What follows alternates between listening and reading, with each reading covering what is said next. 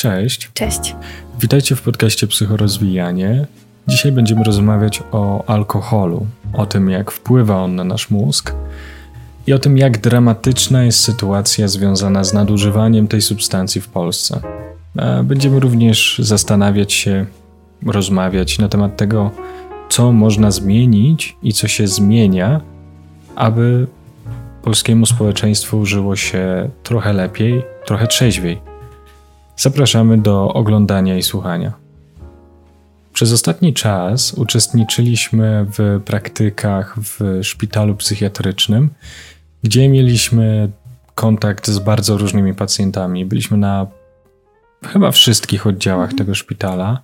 Zwiedziliśmy oddziały dzienne, też całodobowe, i na każdym e, z tych e, oddziałów widać było bardzo wyraźnie, że alkohol stanowi no można powiedzieć, taki powracający element każdej z historii, e, no niemal każdego pacjenta, tak? Mhm. Nie zawsze to alkohol zaprowadził tego pacjenta do szpitala, chociaż bardzo często tak było. Też największy oddział w tym szpitalu to oddział uzależnień, oddział e, odwykowy.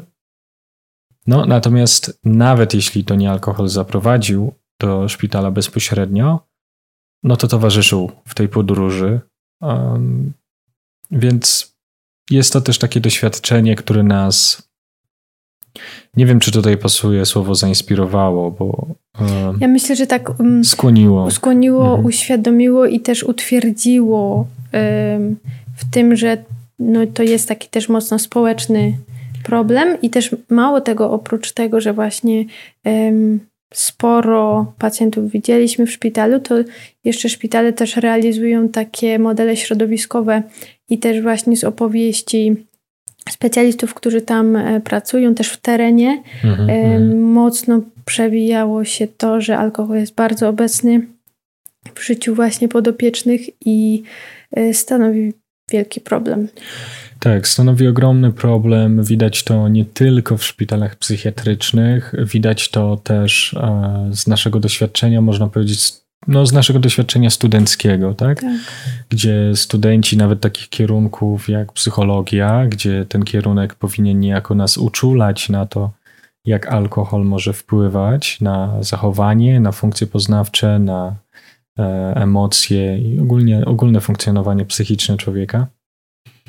Natomiast y, często i gęsto nie zniechęca to studentów do, mhm. do nadużywania tej substancji. Stąd też ten odcinek.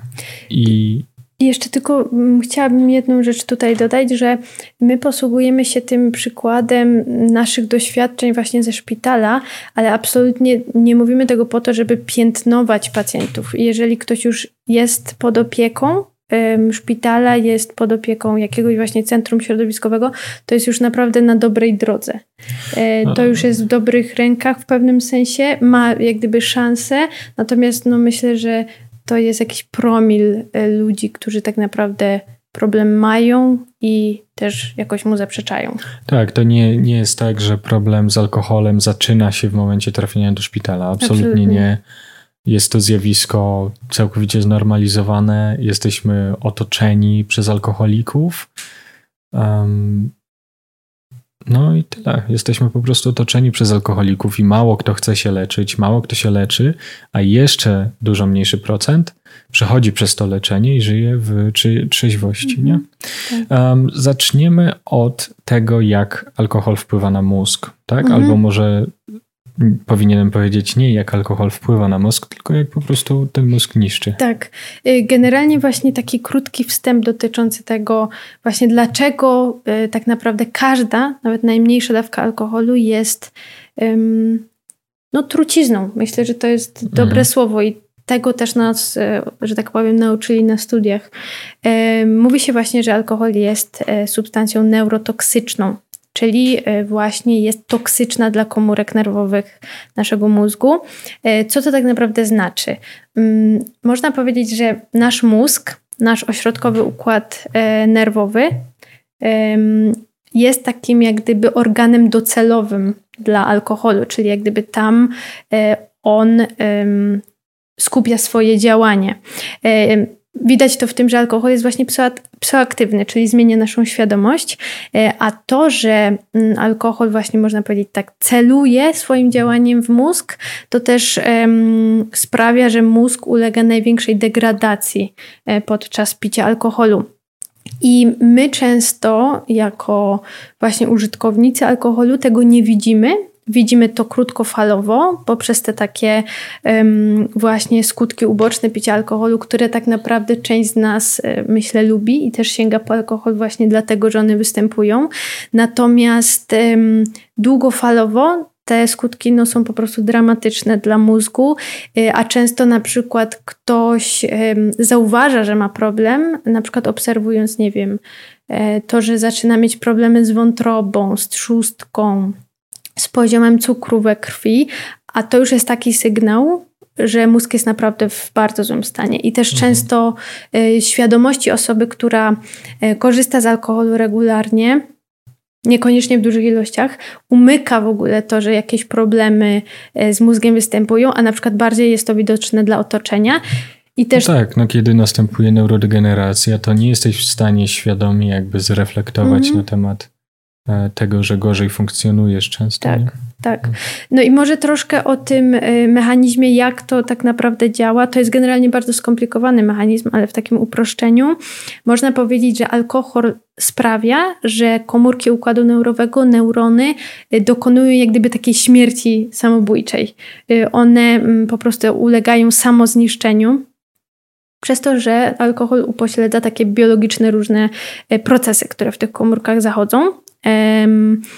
Można powiedzieć, że na początku komórki ulegają takiemu zatruciu, ponieważ tkanka nerwowa jest tak skonstruowana, że ona przyciąga i magazynuje etanol czy alkohol etylowy i e, produkty takie metaboliczne powstałe w wyniku rozkładu tego etanolu, takie jak na przykład e, aldehyd octowy. No i e, pod wpływem właśnie tego magazynowania E, komórki ulegają zwyrodnieniu. A ulegają zwyrodnieniu w taki sposób, że podczas obumierania one powlekają się na przykład tłuszczem, co zaburza funkcjonowanie jądra komórkowego i następnie neuron dokonuje właśnie takiego, takiego samozniszczenia. Co ciekawe, i to jest, wydaje mi się tutaj niezwykle ważne też, jeżeli chodzi o takie długofalowe skutki picia alkoholu, to w tych pustych miejscach w których właśnie neurony dokonują tego samozniszczenia, nie powstają nowe neurony. Czyli jak gdyby trochę jest zaburzona ta zdolność mózgu do e, plastyczności. Mm, w miejscach tych pustych po neuronach można powiedzieć, że napływa płyn mózgowy i e, właśnie tkanka glejowa, która nie ma zdolności przesyłania informacji. I wszystko to, o czym tutaj teraz mówię, to, to są jak gdyby można powiedzieć skutki długofalowe, które najczęściej będą obserwowane na starość, jeżeli w ogóle ktoś dożyje starości, ponieważ e, jeżeli ktoś naprawdę spożywa na przykład alkohol codziennie, to myślę, że, czy nawet co drugi dzień, myślę, że już w wieku 50 lat potężnie widać te zmiany. Tak, i też trzeba właśnie pamiętać, że nie ma czegoś takiego jak alkohol bezpieczny, nie ma, tego jak, nie ma czegoś takiego jak bezpieczna ilość alkoholu, mm nie ma czegoś takiego jak alkohol zdrowszy bądź mniej zdrowy. To chodzi o alkohol, tak? Jedno piwo, jedna lampka wina i jeden kieliszek wódki to jest ta sama ilość alkoholu. Więc nie ma znaczenia, czy ktoś e, po prostu stara się reprezentować jakąś kulturę wyższą i pije sobie lampkę wina do obiadu, mhm. tak? Czy ktoś e, pije piwo przed telewizorem, czy po prostu pije sobie kieliszek wódki przed pracą. Mhm. Tak? Nie ma to żadnego znaczenia, ponieważ nasz organizm nie nabiera się na te kłamstwa, tak. na jakie my sami siebie nabieramy. Tak, i to, co tutaj też jest jeszcze ważne, to um, kiedy spożywamy alkohol, um, nawet nie często, że tak powiem, tylko za, za każdym razem, kiedy ta dawka alkoholu do naszego organizmu się dostaje, to nasz organizm też można powiedzieć y, y, trochę się fiksuje w takim sensie, że no, jest zaburzone działanie mózgu, a w wyniku zaburzonego działania mózgu zaburzają się inne procesy.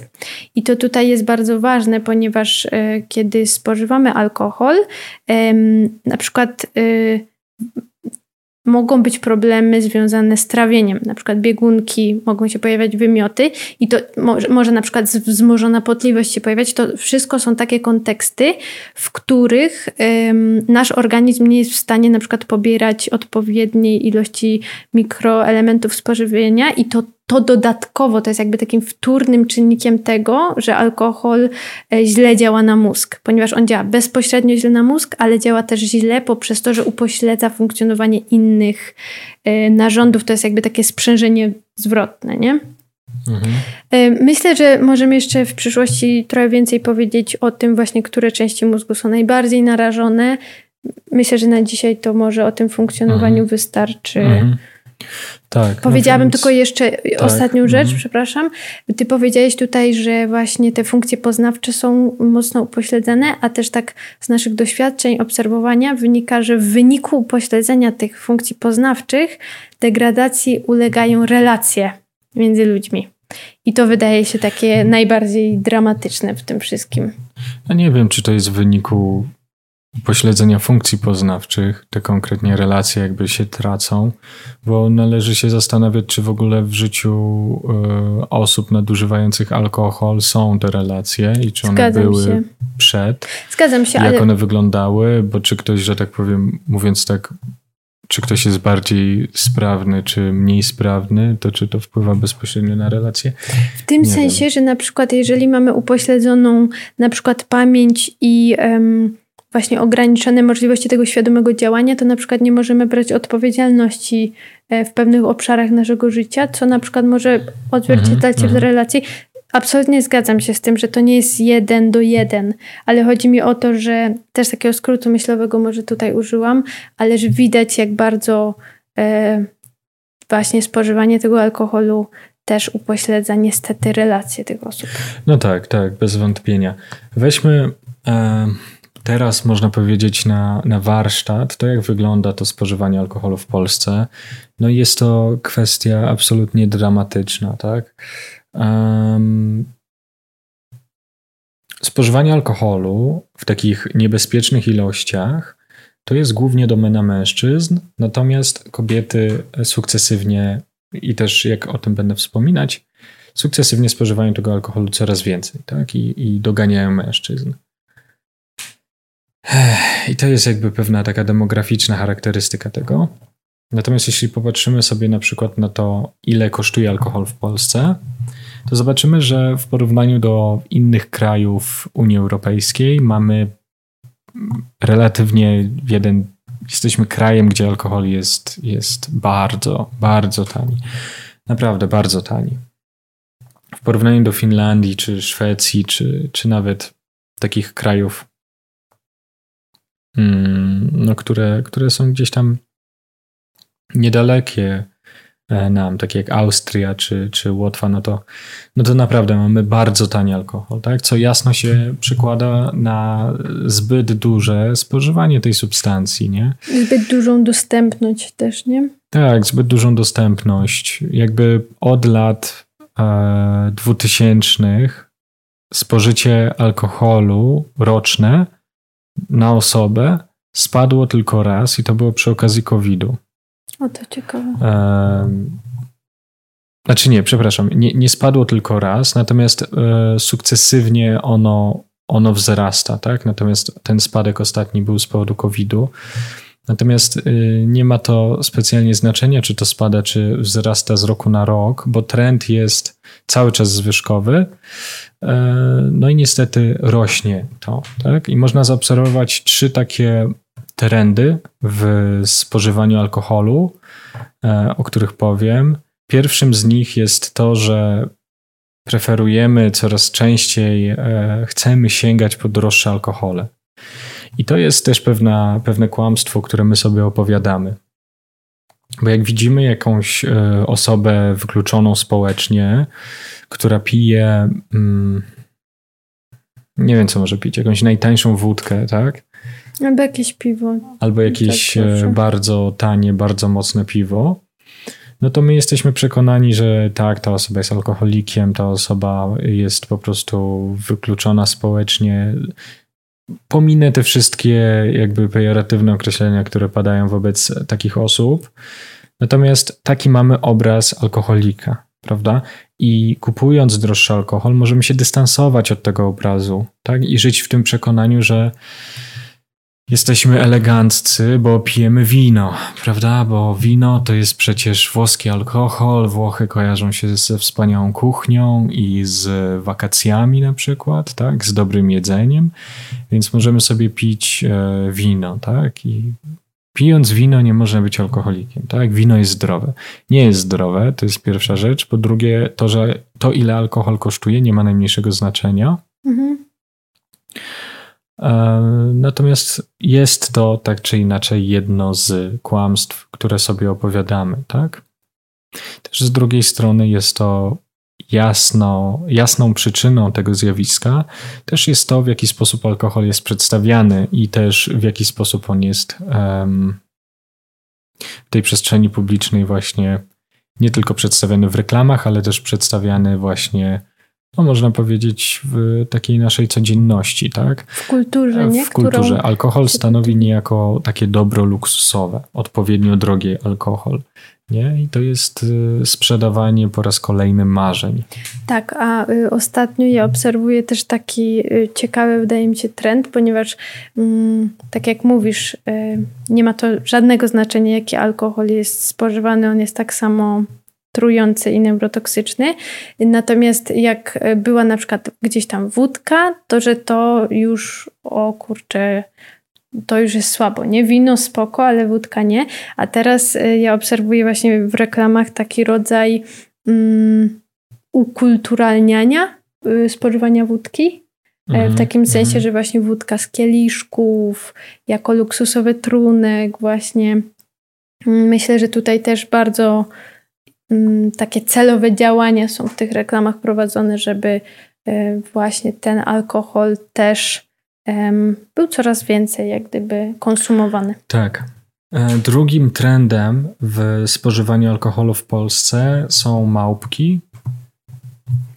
No i tutaj jakby wiele, wiele nie trzeba mówić. Małpki to są e, wódki o małym litrażu, tak? To jest tam 100, 200 albo mniej e, mililitrów. No i no i co? No, może ktoś potrzebuje ma małej, małej wódki. Nie wiem do czego, ale może ktoś ja, potrzebuje. Ja mogę tutaj się wtrącić, e, Dobrze. ponieważ mhm.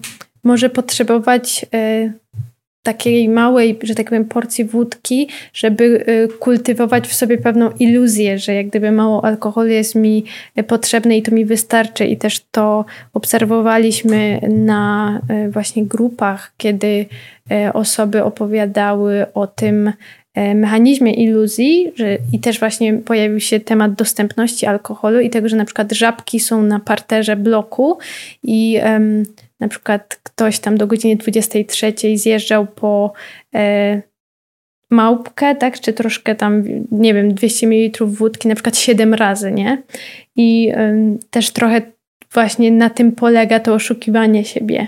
A to dostępność alkoholu, która jest potężna, bo jak żabka się zamyka, to właśnie w pobliżu jest stacja benzynowa, na którą można iść, no to to ym, można powiedzieć, że ten, e, że tak powiem, format alkoholu mocno też wspiera e, tą iluzję, ponieważ kiedy ja już jestem tak bardzo pod wpływem alkoholu, to już nawet nie wiem, który raz zjeżdżam.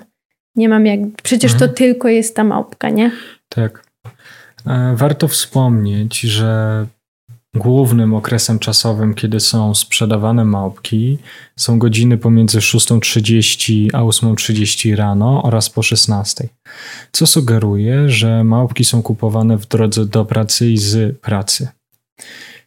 E, I szacuje się, że ponad 3 miliony osób w Polsce dokonuje zakupów wódki dziennie, codziennie takiej takiej, takiej wódki właśnie, e, taką wódkę właśnie e, się kupuje.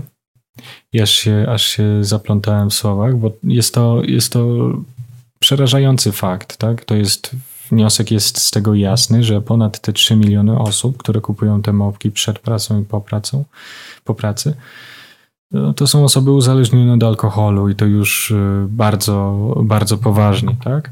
Mm, no i co, co jest e, jeszcze istotne w związku z tym, że, że to jest taki rozmiar mały i też często smakowy, to jest to, że e, pierwsze, co się nasuwa, to to jest to, że to jest właśnie mm, po prostu stworzone pod alkoholików, tak? Że, że po prostu może sobie pójść w dowolnej chwili gdziekolwiek, kupić jaką małą buteleczkę, która mu wystarczy na jakiś czas. Natomiast e, w, aporcie, w raporcie mm, Alkohol w Polsce, mm, tutaj też pada taka słuszna uwaga, że są to produkty, które są również wykreowane pod kobiety i młodzież, tak? czyli pod osoby, dla których jest trudny do przyjęcia smak bardzo mocnego alkoholu. Tak? Odrzuca ich e, ten trudny w odbiorze e, smak. No, po prostu to, to, to nie jest przyjemne, tak? Umówmy się, to nie jest przyjemne i bawienie się w konesera takich rzeczy, no to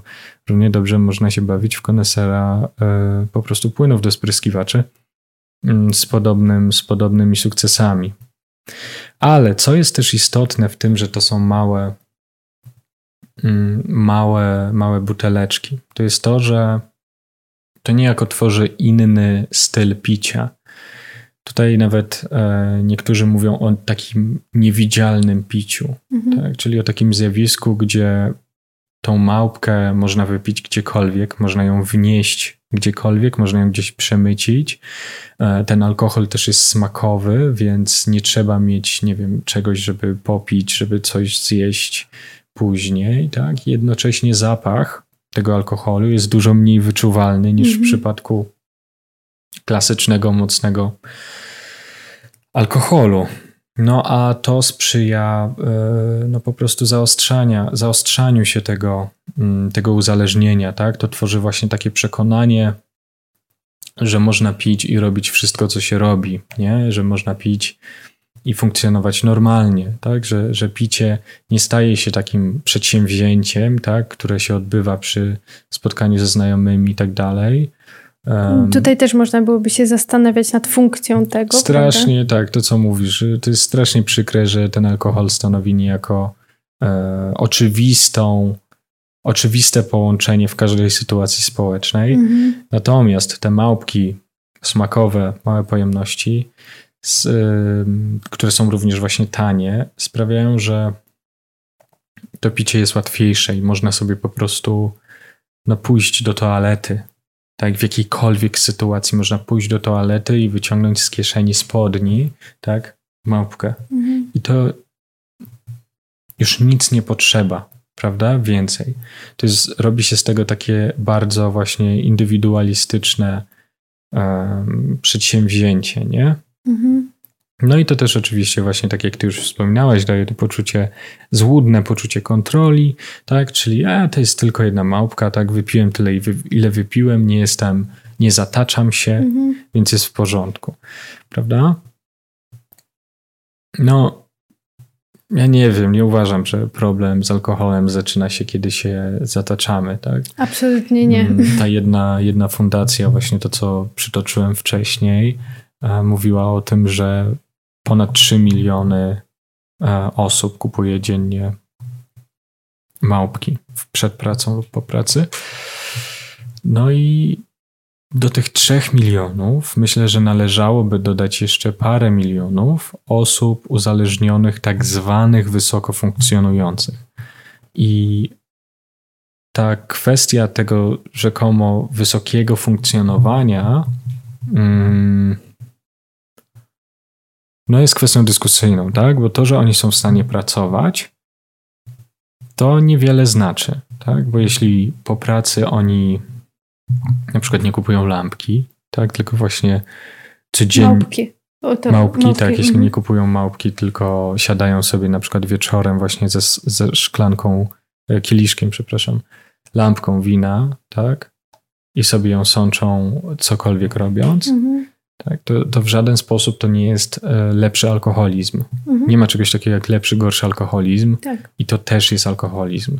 I wydaje mi się, że bardzo istotne jest powtarzanie tego w kółko i w kółko, bo żyjemy w takiej pewnej iluzji mhm. funkcjonowania, że jeśli jestem w stanie być produktywny, to znaczy, że jest wszystko w porządku, tak, prawda? Jest, tak, jest w ogóle taka hipoteza, która tak naprawdę już jest uważana za błędną, czyli hipoteza osiągnięcia dna, że yy, właśnie, że jesteś alkoholikiem, jak, oś, jak yy, sięgniesz dna, i całe życie ci się rozsypie i że to jest jedyny możliwy moment na jak gdyby odbicie na się. Na leczenie, tak. I, I jakby błęd, to jest nieprawda, że żeby rozpoznać alkoholizm trzeba sięgnąć dna i nieprawdą jest to, że wcześniej nie można czegoś zmienić. Problem tak naprawdę pojawia się y, wtedy, kiedy to, to, to ja sobie to wymyśliłam.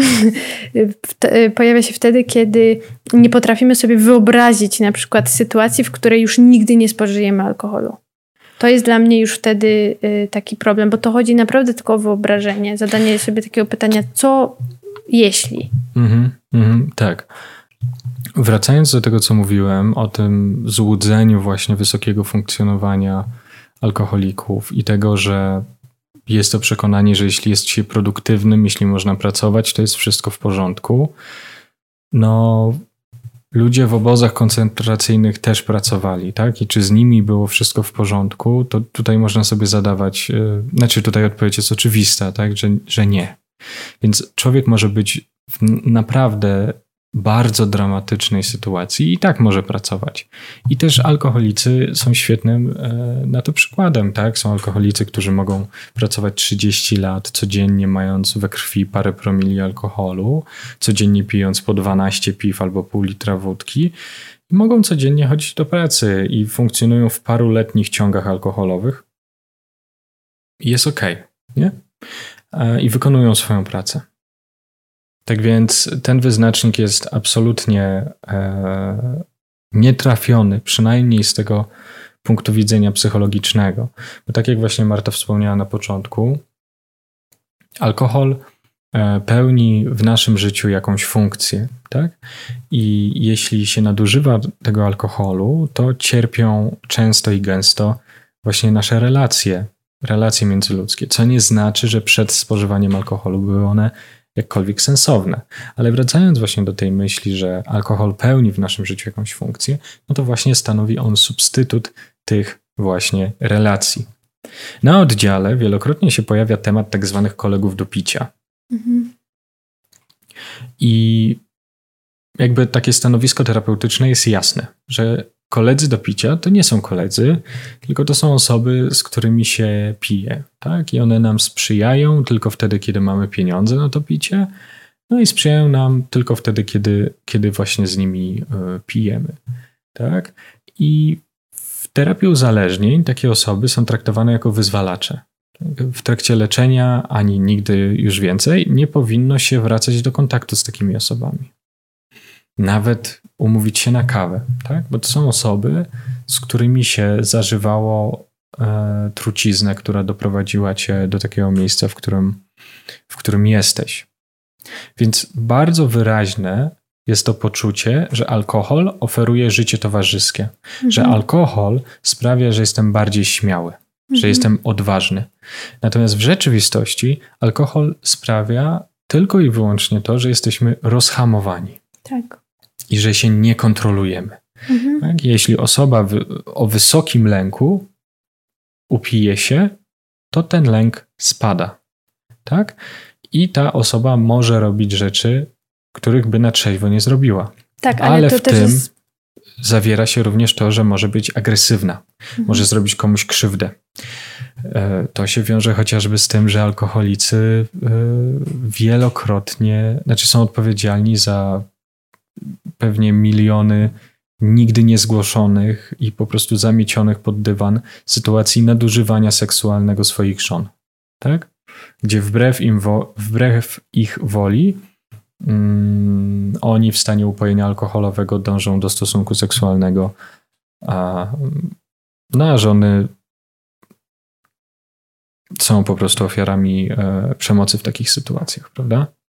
Tak, I to jest właśnie, tylko jeszcze to mhm. jedna rzecz, że to jest właśnie tak zwana odwaga, czy mhm. swoboda, tak. jaką ma się po alkoholu. Tak, czyli jak gdyby czy można wręcz do przekraczania granic, mhm, prawda? Dokładnie. Też myślę, że możemy w jakimś kolejnym odcinku poruszyć ten temat jak gdyby rozhamowania trochę e, w związku też z mm, układem limbicznym, ponieważ to też nie jest takie, e, jest poczucie, że lęk spada, ale też jak gdyby takim efektem ubocznym, paradoksalnym tak naprawdę długofalowo jest wzrost lęku. Także myślę, że to jest też bardzo ciekawe, bo tak. to jest wszystko jak gdyby złudne.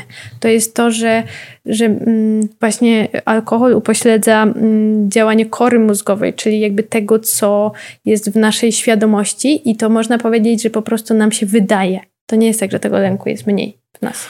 Um, nam się tak. wydaje, mamy poczucie, tak. że go jest mniej, a tak naprawdę y, problem się tylko i wyłącznie nasila. Mhm. Na poziomie biologicznym alkohol jest trucizną na poziomie właśnie neuro, tak, na poziomie układu nerwowego, alkohol jest trucizną. Na poziomie psychologicznym można powiedzieć, że alkohol jest kłamstwem. Mhm.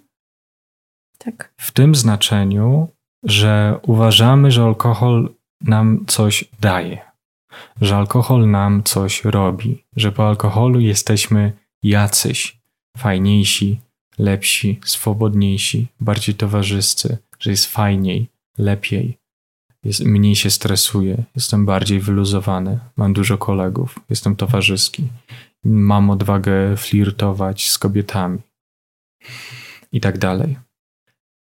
I w gruncie rzeczy, co z tego?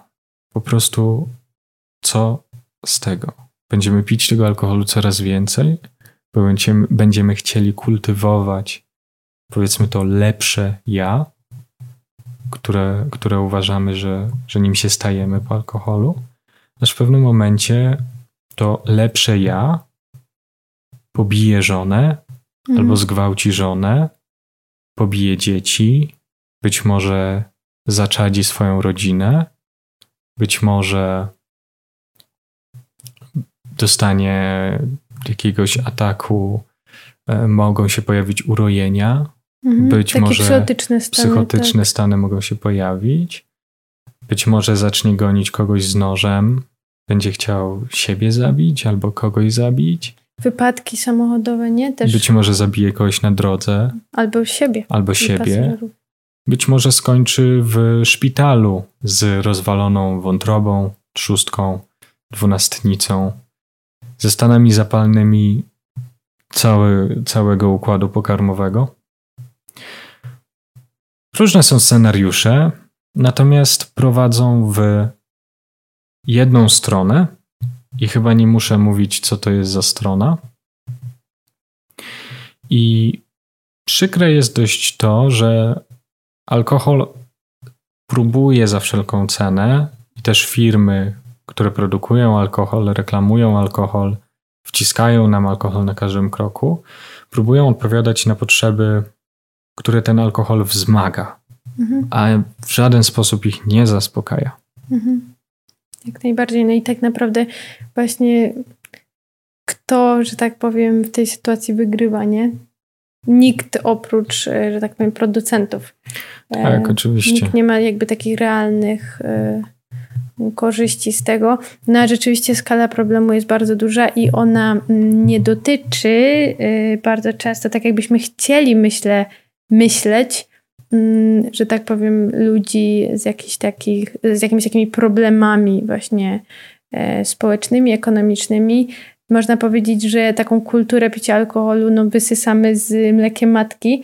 Mm, no i, i nieźle trzeba się napracować, myślę, żeby no tak trochę zobaczyć właśnie tą funkcję, nie? Można sobie zadać pytanie na przykład, po co ja piję alkohol? Co ja z tego, że tak powiem, mam prawdziwego? Po co ja muszę z niego korzystać? Po co ja, może nie muszę, ale wydaje mi się, że chcę z niego korzystać?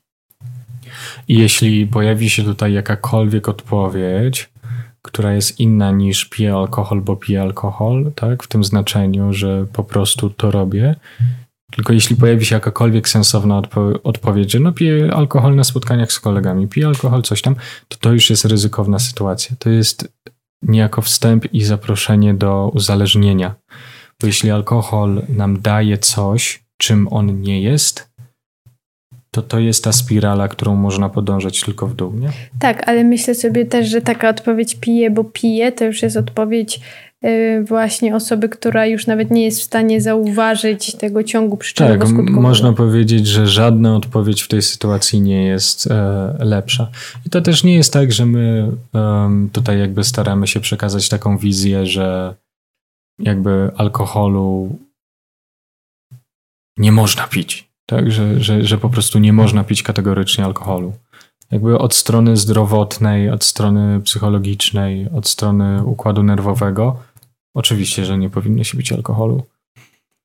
Natomiast jeśli już ktoś się decyduje na picie alkoholu, to powinien stanąć przed sobą i przyznać sobie samemu, że to, co robi mu, szkodzi, i prawdopodobnie na dużo większej ilości pól, na dużo szerszym obszarze, niż by to sobie wyobrażał. Mhm. No, myślę też, że tutaj w kolejnych odcinkach może, może porwiemy się na jakiś taki cykl też, zobaczymy, ale warto byłoby właśnie wspomnieć, tak. co można mhm. byłoby też robić, żeby jak gdyby e, tworzyć takie środowisko, które mm, mniej jest właśnie takie wyzwalające chęć. Tak, jeśli, jeśli macie ochotę na jakiś odcinek o alkoholu, być może taki bardziej sprecyzowany, może dotyczący terapii, może dotyczący e, takich zmian społecznych, kwestii społecznych, czy może jeszcze dotyczący jakiegoś innego tematu, to piszcie e, nam sugestie w komentarzach. I tymczasem to by było wszystko na dzisiaj. I zapraszamy do komentowania, do lajkowania i subskrybowania tego kanału. No i do zobaczenia w przyszłym tygodniu. Do zobaczenia.